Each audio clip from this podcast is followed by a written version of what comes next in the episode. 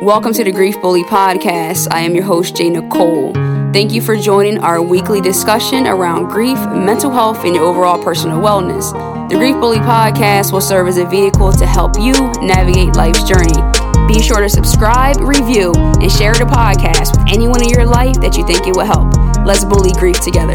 What's up? What's up? What's up, beautiful people? Welcome back to another episode of Grief Bully Podcast. I am your host, Jay Nicole. Guys, we are back in a building, rocking and rolling, episode 159, and we are keeping this train rolling. So, I want to talk about creating new normals, and I also want to talk about how it's not obvious what a lot of people are, are going through as far as their pain and just how important that is to understand. So, the new normals, a couple weeks ago, August 19th was my grandmother's birthday. And so, happy birthday, Graham. Shout out to you. All that good stuff. Happy heavenly 85th birthday. And I planned ahead this year. And so, to create a new normals was kind of cool, if that makes sense. So, my nephew, he's 17, he wanted to hang out. And I was like, hey, you know what? Why don't we get together next Friday? It's grandmom's birthday. Well, he calls her mama, my grandmom's birthday. So we can spend a day together and just kind of see how the day goes. So I was kind of excited that instead of waiting for the day to come and then just feeling sad and terribly devastated, I was like, okay, this is what we're going to do. So I picked him up and I'm like, hey, you know, I haven't been to the cemetery in a while. How do you feel about that? Because again, he's only 17 and I was like, would you want to go? Or he was like, yeah. I'm like, so do you think it'll make you happy or would it make you sad? And he said he thought it would make him happy. So I was like, all right, cool. So we went to one store looking for like flowers to put on her grave. And my dad told me this actually not to bring real flowers because, for one, they just die. And two, the people come through and just kind of clean everything up every once in a while anyway. So we went looking. We didn't find anything at the one store. And we went to another place that I drive past frequently, and they have different things for, for grave sites. So he went and he, as soon as he walked in, he gravitated towards one particular one and he picked it out. And I was like, kind of happy to see that. And not kind of, I was. And I think a lot of it is because I don't know that we give our young people enough, I don't say credit, but just like that space to, to kind of feel. And, and I never, want to bring it up too much to him about the loss because I know I speak so openly about it. He follows me on Instagram, so he sees a lot of things that I post as well. But I was just mindful of, of I'm mindful in conversation with him not to bring it up a lot because I don't know how that impacts him. But seeing him light up and just go right to the flowers in particular, and I was like, oh, you like that one? He's like, yeah, I like that one a lot. So we got it, went to the gravesite, and it felt good to to one not be alone, but for him and I to be there. We put the flowers down and then and then we were able to just like have a moment. We had our moment and we left that there. We didn't stay too long and I think that's another important part is that if it's difficult for you to to visit the final resting place, as people may call it, or just a place of a memorial of their life, the symbolism that this life once existed here on this side, then maybe break it up in increments. Maybe have someone go with you that could help it not be as hard. Or what I was, what led me to start talking about this part of it is limiting the time. If you feel like, like we were like, hey, all right, like we said a few things out loud, we're kind of getting a little choked up, like let's leave before the floodgates open and then this becomes what was starting out to be a decent day of coping and moving through and turns into devastation. So we did that, and I'm a big seafood person. I love seafood. So I was like, hey, you want to go get some seafood and do that? So we did. We linked up with my mom, and we were able to enjoy that as well. And I jokingly said my grandmother would never have celebrated her 85th birthday eating seafood. She didn't care for it. She used to say, like, oh, Nicole, you're going to turn into a crab, like small things like that. And so we were able to joke. We went had a good meal. And then we didn't get a cake. We actually got Krimpets and we were able to put candles in the Krimpets later on in the evening and we sang happy birthday to her. And my grandmother was was a big lottery person so we got scratch offs none of us won but it it drew us closer and it was something that was a new normal.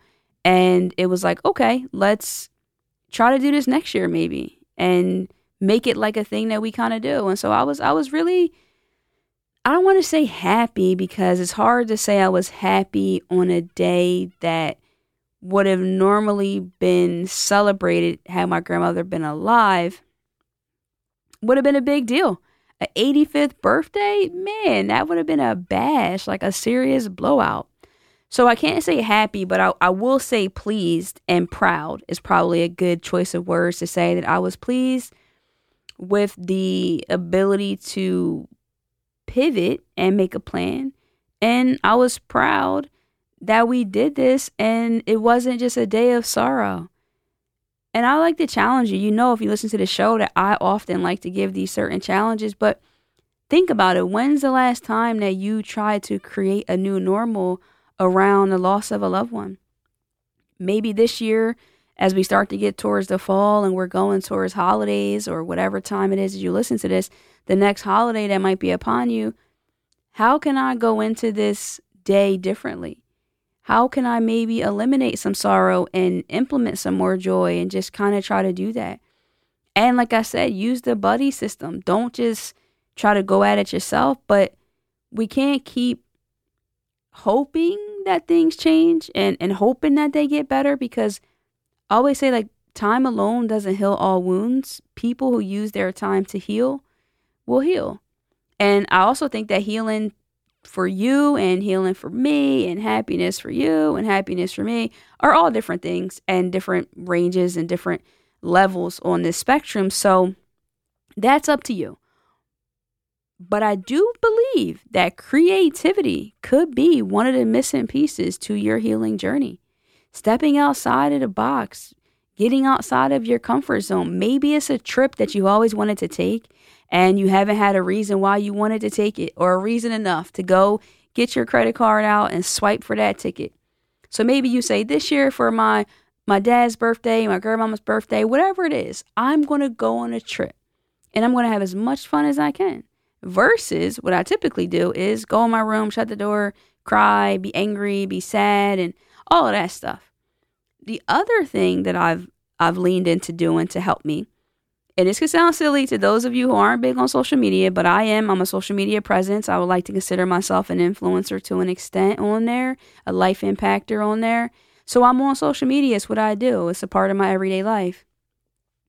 But lately, the last things that have been in regard to my family members who have passed away, I haven't posted about it until like the end of the day and so and the reason being is because once you do that, then essentially all day long there's people commenting, you're looking at it, you're constantly and I'm a rereader, so I I reread things that I post all the time and that could be tough. So I just I just leaned into the moment. I, I allowed the, the day to come to me. Now I captured some of the day, but I didn't post it. So like I videoed some of the different moments that we had. And that has been working out for me pretty well. So being creative, being open to change and that flexibility is super important. And we might want to be stubborn because sometimes it's just hard. Because one, you may not have fully accepted the loss, and so that itself could be a challenge. But then, just in general, wanting to just continue to be how we normally are is going to bring us maybe the same result. And guess what? You might make an attempt at a trip and it could become a disaster. I'm not saying it's going to work, but what I'm saying is that it might be worth it for us to try and say, hey, this year is the out of the box year. I want to find some more healing and, and help myself get more towards that peaceful aspect of life and just surrounding this. And so that was a beautiful day. Using people, not using, but linking together with people who share a common loss also is what, what was there. So while he's only 17, it still was like good for each other. We both felt like that and we communicated that. And so it's like, well, instead of feeling like they're going through this, I don't really want to burden them with talking about it. It's like, hey, how can we bind to get bond together and get through this and navigate? So I hope that that helps somebody in some way move through this and navigate. And the other thing I wanted to talk about just briefly, and I know I've talked about this before, but I think I'm kind of just still upset and it's still new coping with the loss of my friend and just thinking about everything. It's that unless if some if two people and please understand I have lost loved ones to cancer and I'm just using this as an example. if two people have the cancer diagnosis, one started treatment already, so perhaps they've lost their hair, let's just say, or maybe they're a little bit more thin or something along those lines. The other person also has a cancer diagnosis but hasn't started treatment, or maybe treatment isn't a part of their he- healing journey. You know, they're not going to go through radiation or chemo or anything.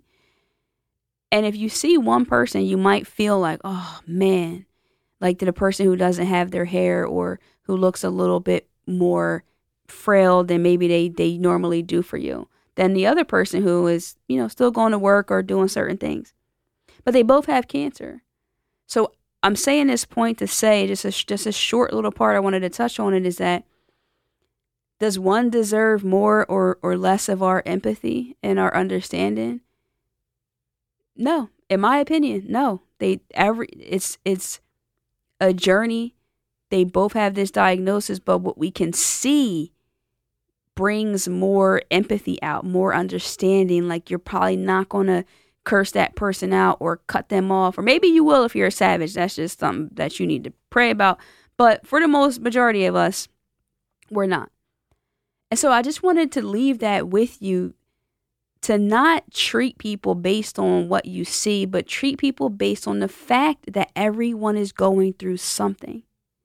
I cannot harp on this subject enough because I just see it where we do not treat each other with enough kindness. And if someone doesn't have a note on their head that tells you blatantly what is currently breaking their heart or what they're going through, we may not move differently.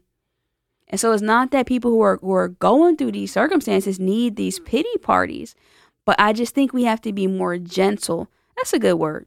I think if we can try to be a little more gentle with each other and look at it like souls and human beings that are navigating this experience and be more kind, even if you don't know what they're going through. It shouldn't be that it has to be like a cast on their arm or stitches on their head to be like, oh, wow, you must be in pain. What you cannot see is just as important. And those silent battles are definitely going on. So take that as you will. I hope it makes you get a little more kind after this episode. Go call somebody you just cursed out and be like, I ain't mean to curse you out because I didn't know what you was going through. I meant them curse words, but I'm a little bit sorry.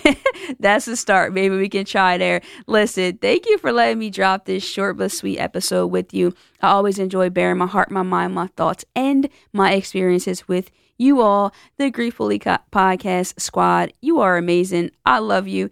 Listen, if you're watching on YouTube, drop me a comment. Let me know your thoughts. If you're listening to the audio, a review would be nice. Let us know. Drop those stars on Apple Podcasts, Spotify, all that good stuff. And if you want to see me on social media, being active, talking, dropping gems, healing conversations, you cannot do that if you're not following me on Instagram. So make sure you do that. Follow me there over at I underscore AM underscore J Nicole, guys. So next time, you already know. Love and light. Peace.